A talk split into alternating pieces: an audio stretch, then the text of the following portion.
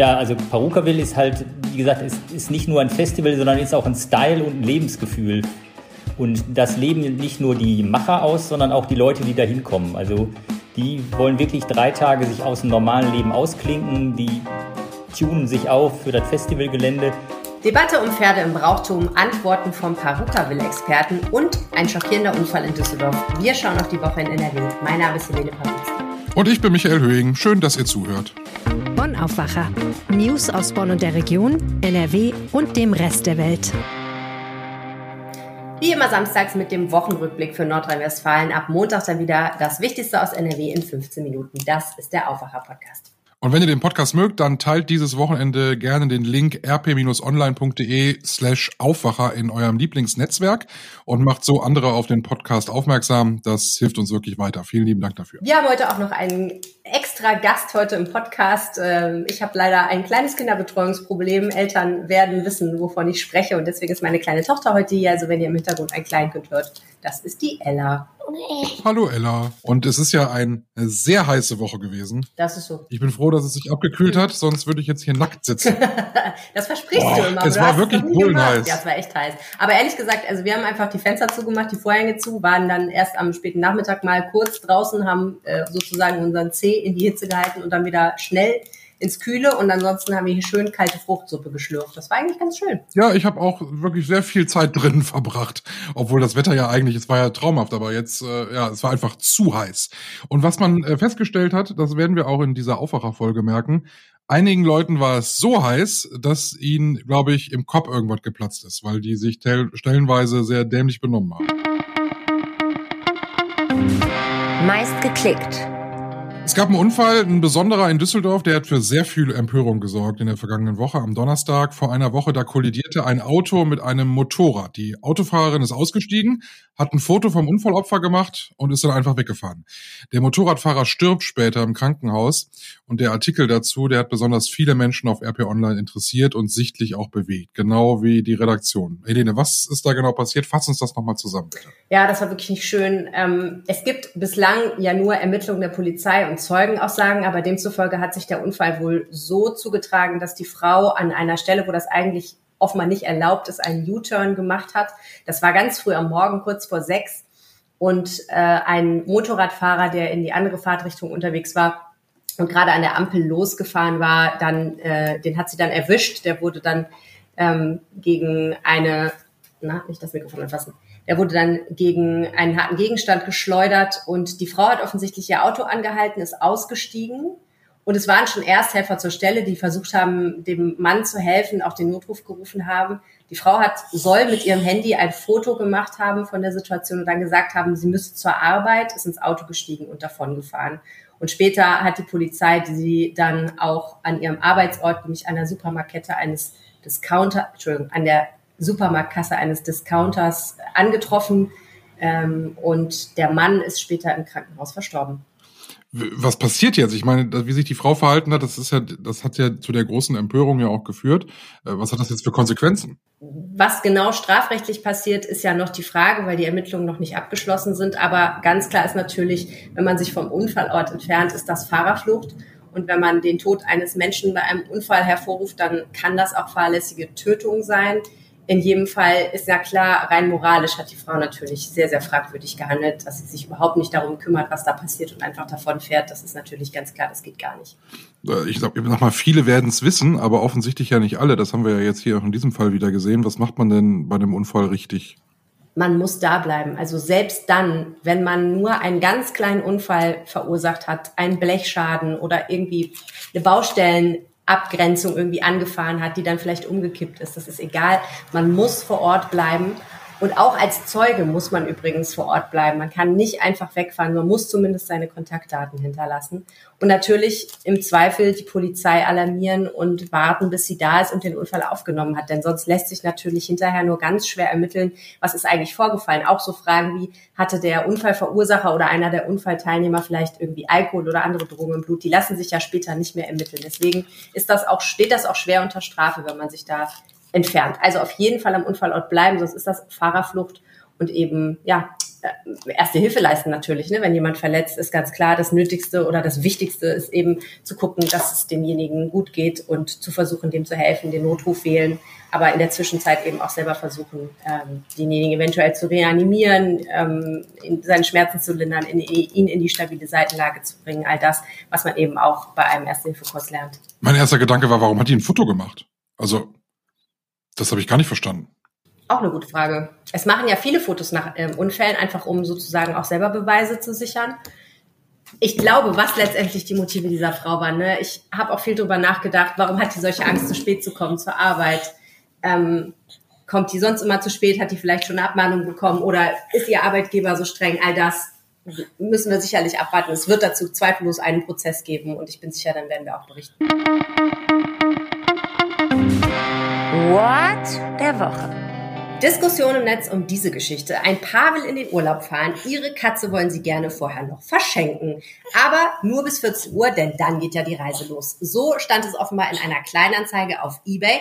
Eine Frau hat diese Anzeige gesehen, die Katze gerade noch abgeholt und ins Tierheim gebracht. Das Tierheim hat dann die ganze Geschichte auf Instagram erzählt. Ja, Michael, du als Tierfreund, du hast da doch bestimmt eine Meinung zu. Ja, hör mal, da ist mir der Hut ja geplatzt. Also wirklich, fast ausgetickt. Die Hutschnur, die Hutschnur. Die Hutschnur, die Hutschnur ist mir geplatzt. Das ist, eine, das ist unglaublich. Wie kann man sich so verhalten? Also ich habe einen Hund seit äh, fast sieben Jahren. Und natürlich mhm. hat man, ich meine, das, das wäre gelogen, wenn das nicht so wäre. Man hat manchmal, wo man denkt, ah, ich würde jetzt schon ganz gern mal vier Tage Wellness machen. So, und da ist der Hund jetzt aber gerade im Weg. So, aber dann kann ich nicht Wellness machen oder ich organisiere mir eine Betreuung für den Hund. Das ist nun mal so.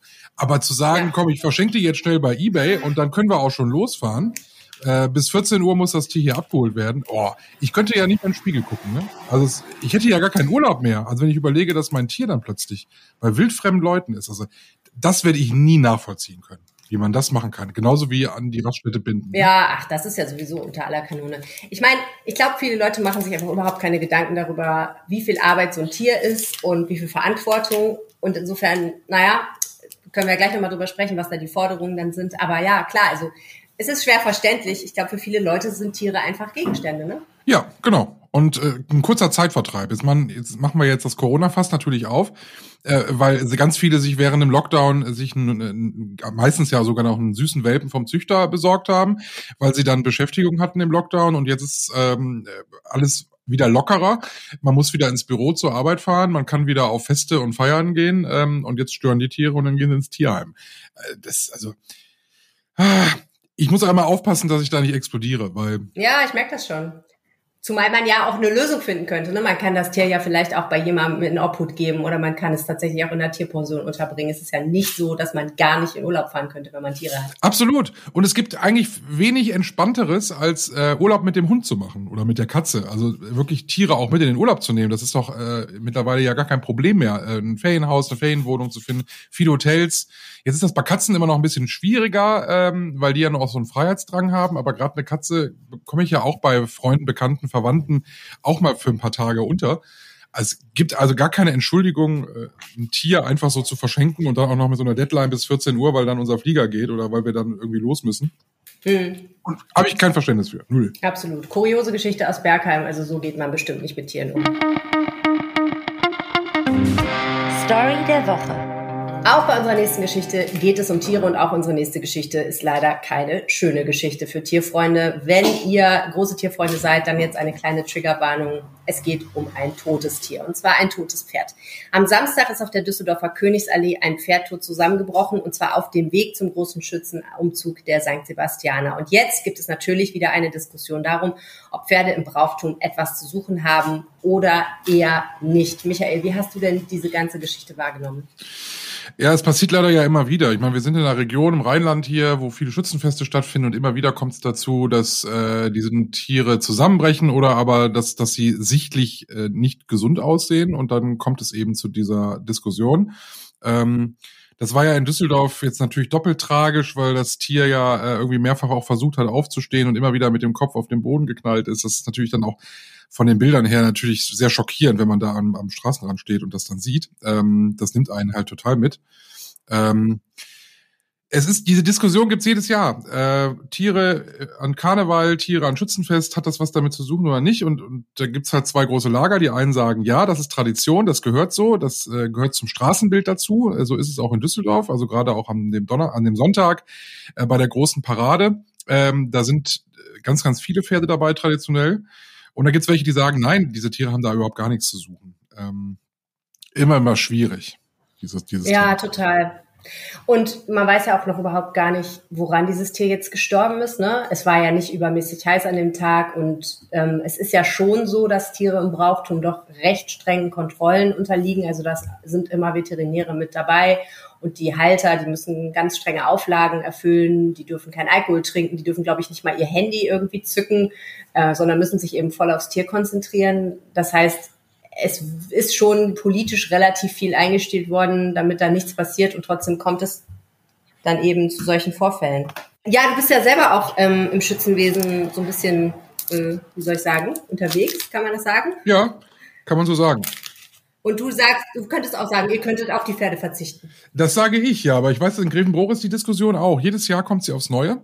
Ähm, und es gibt einige Protagonisten im Schützenwesen, die halt äh, irgendwann jetzt auch vor ein paar Jahren gesagt habe, ich möchte nicht mehr reiten. Also einfach, weil ich mich dem vielleicht auch nicht gewachsen fühle. Ne? Ähm, das sind ja keine Profireiter, die auf den Pferden sitzen, sondern das sind äh, Leute, die äh, ein paar Reitstunden machen, weil sie das müssen. Das sind so die Regeln. Die müssen also ein paar Reitstunden machen und dann sitzen die halt an dem Sonntag bei 35 Grad auf diesem Pferd. Äh, ob sie dem gewachsen sind oder nicht. Und ähm, die haben halt gesagt, nee, will, ich nicht. Und das finde ich auch völlig richtig. Also wenn man, wenn man selbst sagt, ich bin dem nicht gewachsen ob es überhaupt sein muss bei diesen Brauchtumsveranstaltungen, dass da Pferde dabei sind. Ich glaube, niemand würde sagen, ich gehe nicht mehr zu einem Schützenumzug, wenn da keine Pferde sind. Ja, ich meine, also ich kann das Argument, also ich glaube, in Neuss gab es die Debatte, ne? Und die haben dann auch gesagt, wir wollen auf die Pferde nicht verzichten, weil die einfach dazugehören. Ja. Und Brauchtum ist es ja auch nun mal so. Brauchtum besteht darin, dass man die Dinge eher nicht ändert. Ne? So. Ähm, in, in Düsseldorf haben sie ja dann darauf verzichtet und diskutieren jetzt ähm, sehr darüber, glaube ich. Also es gibt da verschiedene Stimmen, die sagen, ist das noch zeitgemäß, sollten wir das wirklich machen? Das mit dem zeitgemäß ist halt auch so eine Sache. Ne? Also Pferde haben natürlich in der heutigen Welt es auch viel schwerer als früher.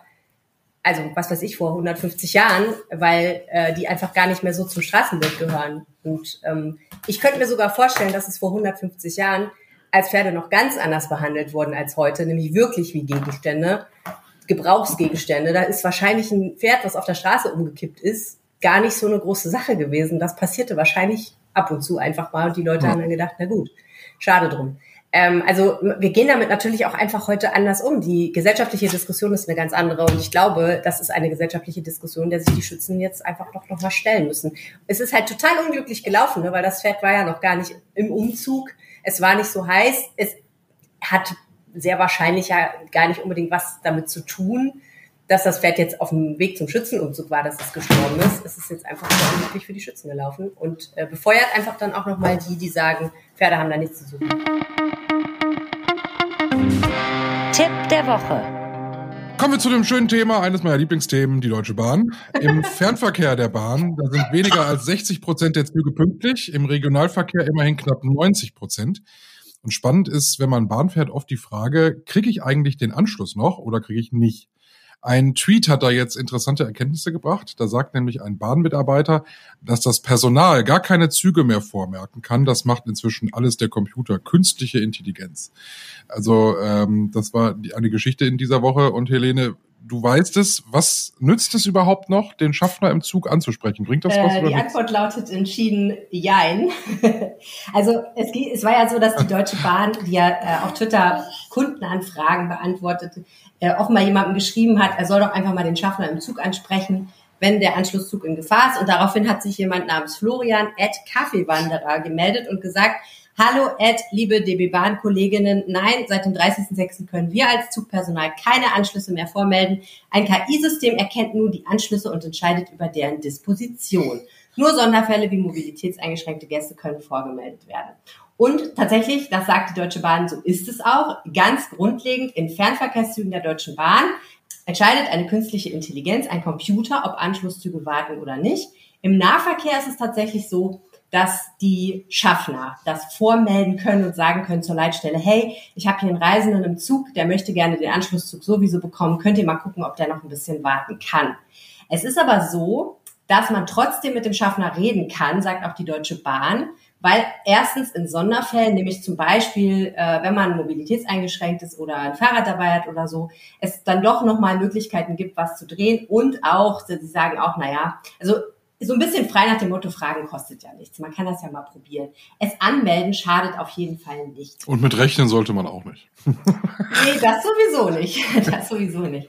Also ich glaube, viele Reisende sind da echt äh, im Moment in so einer bitteren Lage, weil es ist, gibt ja nichts Schlimmeres, als wenn der Anschlusszug einem vor der Nase wegfährt. Und die Deutsche Bahn lässt sich auch nicht in die Karten gucken, nach welchen Kriterien sie das letztendlich entscheiden. Interessanterweise haben die gesagt, es hängt auch ein bisschen davon ab, wer im Zug sitzt. Also zum Beispiel gibt es viele Bahncard 100 Kunden. So scheint es, ist das auch ein Kriterium wenn die im Zug sitzen. Aber äh, ansonsten spielen natürlich auch viele, viele andere Dinge eine Rolle. Es geht natürlich darum, dass das ganze System irgendwie funktioniert. Und ich meine, das ist natürlich auch logisch, wenn ein Zug Verspätung hat und dann andere Anschlusszüge warten, dann ist das natürlich wie so eine Lawine, die immer größer wird und immer mehr Züge sind verspätet. Insofern ist das vielleicht auch verständlich, dass es jetzt nicht so darauf ankommen sollte, ob ein Schaffner jetzt besonders äh, auf die Leitstelle einquatscht und die besonders davon überzeugt, dass ein Zug vielleicht warten sollte. Auf mich hat noch nie was gewartet. Ich musste immer dann eine Stunde am Bahnsteig stehen und dann den nächsten nehmen. Hast du es denn angemeldet? Nee. Es könnte sein, dass bald die absolute Innovation kommt, Michael, die dir in diesen Fällen hilft. Und zwar testen die in Bayern gerade in einem Pilotversuch, was denn passiert, wenn Reisende in der App selber sagen, ich brauche einen Anschlusszug sowieso. Ob sie dann, ja, weil sie dann mehr Informationen vielleicht darüber haben, die ihnen helfen können dabei, das gerecht zu entscheiden. Das sagt zumindest die Deutsche Bahn. Also es könnte sein, dass du bald in der App selber die Möglichkeit hast zu sagen, ich möchte so und so weiterreisen, könnt ihr mir bitte weiterhelfen. Das ist ja insofern interessant, als dass ich natürlich, wenn ich eine Fernverkehrsreise buche, in der Regel eine Verbindung buche und dann ist der Anschlusszug, die Deutsche Bahn weiß schon, dass ich den Anschlusszug XYZ nehmen möchte, weil ich den ja gebucht habe. Aber wenn du zum Beispiel mit dem 9-Euro-Ticket unterwegs bist, dann hat die natürlich keine Ahnung, welchen Regionalzug will der Michael als nächstes nehmen. Ja, aber wenn man Pech hat, funktioniert das genauso zuverlässig wie der Komfortcheck in dem ICE. Hast du das schon mal ausprobiert? Nee, ich bin da immer technisch dran gescheitert. Genau, es gibt ja diesen Button in der App, da steht, checken Sie jetzt ein. Dann werden Sie vom Schaffner nicht mehr nach dem Ticket gefragt. Das ist eine Lüge. ich checke immer ein und dann denke ich, so, wunderbar, jetzt bist du eineinhalb Stunden unterwegs, machst du mal die Augen zu. Dann kann ich die Uhr nachstellen. In einer halben Stunde kommt der Schaffner, hey, Ihr Ticket brauche ich noch. Und dann sage ich, ich habe doch schon eingecheckt. Ach so, muss ich mal eben gucken. Ja, super. Der will aber vielleicht ja. einfach gucken, ob du noch lebst. Also, also ich schnarche ja. Das müsste man ja nicht mitkriegen. Ella lacht auch ein bisschen mit. Okay, nächstes Thema. Das kommt. Was passiert in der kommenden Woche? Antwort, ehrlich gesagt, noch nicht so viel ist klar. Der Blick in die Glaskugel zeigt so verschiedene Sachen an. Und wir haben uns aber entschieden, mal das Event des Jahres für absolute Kulturenthusiasten zu beleuchten. Die Eröffnung der Bayreuther Festspiele in diesem Jahr, der grüne Hügel, das bayerische Opernhaus, wo immer nur Wagner gespielt wird. Und die Frage, die uns alle natürlich seit Jahren immer wieder bewegt, ist, was trägt Angela Merkel? Michael? Hauptsache was mit Ausschnitt, da warten ah, wir doch drauf. Aber hallo, wir wollen wieder ein bisschen tief blicken lassen, wollen wir gerne von der Ex-Kanzlerin.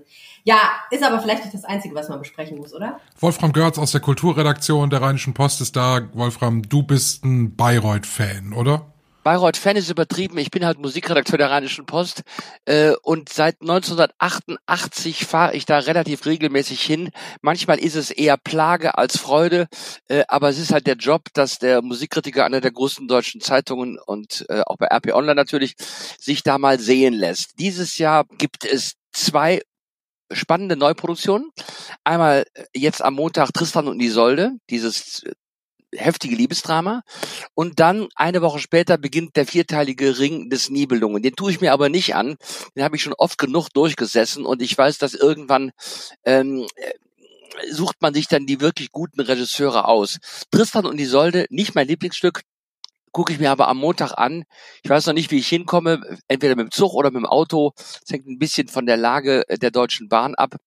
Aber ich glaube, ich werde diese fünf Stunden dann wieder im, im, im Festspielhaus sitzen, ziehe wahrscheinlich wieder einen Anzug an, obwohl es da tierisch heiß ist, aber es muss einfach sein. Was ist das für eine Veranstaltung? Ich war ja noch nie da. Kann ich da als Unwissender hin und hab da Spaß oder ist das wirklich nur was für, Helene hat es gerade eben gesagt, äh, so richtige Kulturenthusiasten? Absolut Dich würden sie sofort wieder rausschmeißen. Nein, kleiner Scherz. Ähm, also, äh, wer nach Bayreuth fährt, der geht da nicht hin, der pilgert dahin. Man, man fährt ja mit dem, mit dem Taxi zum grünen Hügel hinauf und das ist schon ein kleiner Angang. Und in der Tat sind die Leute dort, weil es eben nur Wagner gibt und nichts anderes als Wagner, anders als in Salzburg, sind eben in der Regel auch ein bisschen fachkundig und dem Werk des Meisters eben auch besonders gewogen. Und wenn man sich mal in den Pausen äh, umhört, hört, dann merkt man, dass die Leute eben auch genau wissen, worum es in den Stücken geht. Aber trotzdem kann es durchaus sein, Michael, dass du, wenn du als Neuling dahin kommst, sowas von angebrummt wirst von lauter Begeisterung, dass du sagst, also für mich wird in den nächsten Jahren im Sommer Bayreuth äh, zu meinem Lebensplan zählen. Kann, kann sein. Na, das weiß ich noch nicht. Worauf wird man denn in diesem Jahr besonders gucken? Ich sag mal, die Kanzlerin, die Ex-Kanzlerin, kommt sie? Also die, die Ex-Kanzlerin wird da sein. Ähm, ob Olaf Scholz ein Verhältnis zu Richard Wagner hat, weiß ich nicht. Wir werden es am kommenden Montag um 15.30 Uhr, wenn wir alle draußen Spalier stehen, ähm, werden wir es wissen, wer kommt. Natürlich kommt Markus Söder. Markus Söder hat ja momentan wirklich das dringende Bedürfnis, sich wieder mal in Szene zu setzen. Er hat ja demnächst auch Wahlen. Also der, der Söder wird auf jeden Fall kommen. Die Ex-Kanzlerin ist da und wer sonst noch da ist, ich habe keine Ahnung. Ähm, aber wir werden es wissen. Wir werden es früh erfahren, weil das ist ja natürlich ein Highlight. Jetzt ist das ja kein Tatort, den du dir da anguckst, sondern eine Oper. Wie lange dauert das? Also Tristan und Isolde, wie lange musst du da sitzen und gucken? Also die Oper geht, ähm, ich schätze mal, ähm, um 16 Uhr los und um 21.50 Uhr nach meiner Rechnung, weil die Pausen dauern immer genau eine Stunde, äh, damit man eine ordentliche Thüringer oder äh, fränkische Rostbratwurst essen kann und ein kleines Bier, damit man nicht zu viel Pipi machen muss. Und um 21.50 Uhr ist es vorbei und ich werde schon in den Pausen ein bisschen schreiben, damit unsere RP Online-Kunden gegen 22 Uhr schon die allererste Nachtkritik aller deutschen Kritiker haben werden. Das ist mein Ehrgeiz und ich möchte schon jetzt alle Hörer dieses Podcasts bitten, sich den Montag 22 Uhr bei AP Online fest einzutragen. Da wird Görz mit brühwarmen Ergebnissen vom Hügel sich melden. Da sind wir sehr gespannt. Was kostet denn da so ein Bier in Bayreuth? Äh, äh, viel zu teuer, aber es ist egal, äh, man hat einfach Durst, weil es drinnen so unsäglich heiß ist. ähm, ich gehe aber manchmal auch auf die Herrentoilette, da gibt es frisches, kaltes Wasser aus, aus, aus, dem, aus dem Kran. Äh, äh ist auch zu empfehlen. Dankeschön. Wolfram Görz, viel Spaß bei Tristan und Isolde in Bayreuth. Jawohl, werde ich haben. Mach's gut, Michael. Was geht? Wo es übrigens sicherlich auch das ein oder andere Bier zu trinken gibt und hoffentlich nicht zu Bayreuther Preisen ist bei Parukaville. Das Festival in Weze mit dem Motto Liebe, Wahnsinn und pure Glückseligkeit ist gestartet. Für Fans ist es ein Muss für Anwohner in der Region ist es mit der Glückseligkeit ehrlich gesagt so eine Sache, denn das Verkehrschaos ist jedes Jahr vorprogrammiert. Und wir sprechen jetzt mit unserem Kollegen Sebastian Latzel, Experte für Perukaville aus der Redaktion. Herzlich willkommen im Podcast. Ich freue mich, dass ich dabei sein darf. Für die, die noch nie da waren und auch noch keinen deiner Artikel gelesen haben, was genau ist Perukaville? Also Perukaville beschreibt sich selbst als Festivalstadt, also kein reines Festival, sondern eine Stadt, die einmal im Jahr quasi hier am Niederrhein Station macht, mit allem, mit Postamt, mit Gefängnis, jetzt ganz neu sogar mit Seniorenheim. Also da wird alles geboten, aber im Mittelpunkt steht natürlich die Musik und das ist vor allem Electro-Dance Music. Die angesagtesten DJs kommen hier hin, wie Steve Aoki, Tiesto oder Felix Jähn und viele kommen auch schon seit Jahren hier hin, was eben auch den Stellenwert des Festivals zeigt. Ja. Sebastian, wir haben mal geguckt, was zu dem Thema Perukaville am häufigsten gegoogelt wurde und wir geben die Fragen jetzt einfach mal ungeschminkt an dich weiter. Also, erste Frage, wer tritt bei Perukaville 2022 auf? Ja, eben, wie gesagt, Steve Aoki, dann Scooter, so als einer der alten Recken ist dabei. Dann alle Farben, Robin Schulz, also quasi die erste Garde der DJs ist da am Start. Was auch oft gesucht wird, ist Perukaville Outfit. Was hat's damit auf sich? Ja, also Perukaville ist halt, wie gesagt, ist, ist nicht nur ein Festival, sondern ist auch ein Style und ein Lebensgefühl. Und das leben nicht nur die Macher aus, sondern auch die Leute, die da hinkommen. Also die wollen wirklich drei Tage sich aus dem normalen Leben ausklinken, die tunen sich auf für das Festivalgelände. Also Steampunk ist immer so das, was im Hintergrund ähm, da so eine Rolle spielt. So sind die Bühnen auch gestaltet und äh, so versuchen auch viele, sich der Atmosphäre des Festivals dann anzugleichen. Okay, nächste Google-Suchbegriffe, Paruka will Shuttle. Ich habe ja gerade schon gesagt, das ganze Thema Verkehr, das ist ein total heikles. Es läuft ja jedes Jahr eigentlich auf ein großes Verkehrschaos hinaus, oder? Also Verkehrschaos war eigentlich immer an der Tagesordnung in den letzten Jahren, was auch kein Wunder ist, weil wenn 40.000 vor allem an einem Tag anreisen zum Campen, dann äh, halten das die Straßen hier nicht aus. Es ist allerdings in den letzten Jahren immer ein bisschen besser geworden. Am Anfang waren die Staus länger und ähm, das, was heute in diesem Jahr noch dazu kommt, ist, dass die Züge nicht fahren. Sonst wurden immer extra Sonderzüge eingesetzt, aber weil die Bahnstrecke gerade renoviert wird, fahren keine Züge. Deshalb hat Parukaville einen eigenen Express eingesetzt, den PV-Express, aber das sind halt auch nur Busse und die haben halt natürlich alle eine begrenzte Kapazität. Und noch eine Bonusfrage, die auch oft gegoogelt wird. Was ist größer, Tomorrowland oder Parukaville? Ja, da ist äh, ganz klar die Antwort, je nachdem, wie man rechnet. Also Tomorrowland hat 600.000 Besucher, ist allerdings an drei Wochenenden. Teilt man also 600.000 durch drei, ist man bei 200.000 und damit wäre Parukaville größer, weil Parukaville 225.000 Besucher hat. Wobei 225.000 Besucher auch wieder so eine äh, bestimmte Rechnung ist. Also es kommen jeden Tag 75.000, das wird mal drei genommen und damit kommt man auf diese 225.000, was natürlich eine gigantische Zahl ist. Rechenspiele im Aufwacher Podcast. Vielen Dank, Sebastian Latzel, für die Infos. Ja, gerne. Übrigens, was auch noch oft gegoogelt wird, Perukaville 2023, Datum. Vermutlich, weil alle Tickets schon längst weg sind für dieses Jahr. Und die Antwort lautet, Perukaville findet immer Mitte Juli statt. Ein Datum für 2023 gibt's aber noch nicht. Viele weitere Freizeittipps gibt's bei uns im Netz auf RP Online. Und dann bleibt uns eigentlich nur noch der Blick auf das Wetter, Michael. NRW ist am Samstag so halb geteilt. Im Osten, also in Bielefeld, Paderborn oder Siegen, da regnet es ein bisschen bei 24 bis 26 Grad. In der Westhälfte, also Münster, Ruhrgebiet, Rheinland, Niederrhein und Aachen, da bleibt es vermutlich trocken bei 26 bis 28 Grad. Morgen dann überall heiter bis wolkig und trocken bei bis zu 33 Grad. Montag geht die Tendenz dann zu einem sonneregen Wolkenmix bei 31 Grad maximal. Das war der Aufwacher am Wochenende, die Woche in NRW. Vielen Dank, dass ihr zugehört habt. Nicht vergessen, teilt rponline.de-aufwacher auf Facebook, Twitter oder per WhatsApp mit euren Freundinnen und Freunden und helft uns so, neue Hörer zu finden. Vielen Dank. Und jetzt schönes Wochenende. Macht's gut, bleibt gesund. Tschüss. Mehr Nachrichten aus Bonn und der Region gibt's jederzeit beim Generalanzeiger. Schaut vorbei auf ga.de.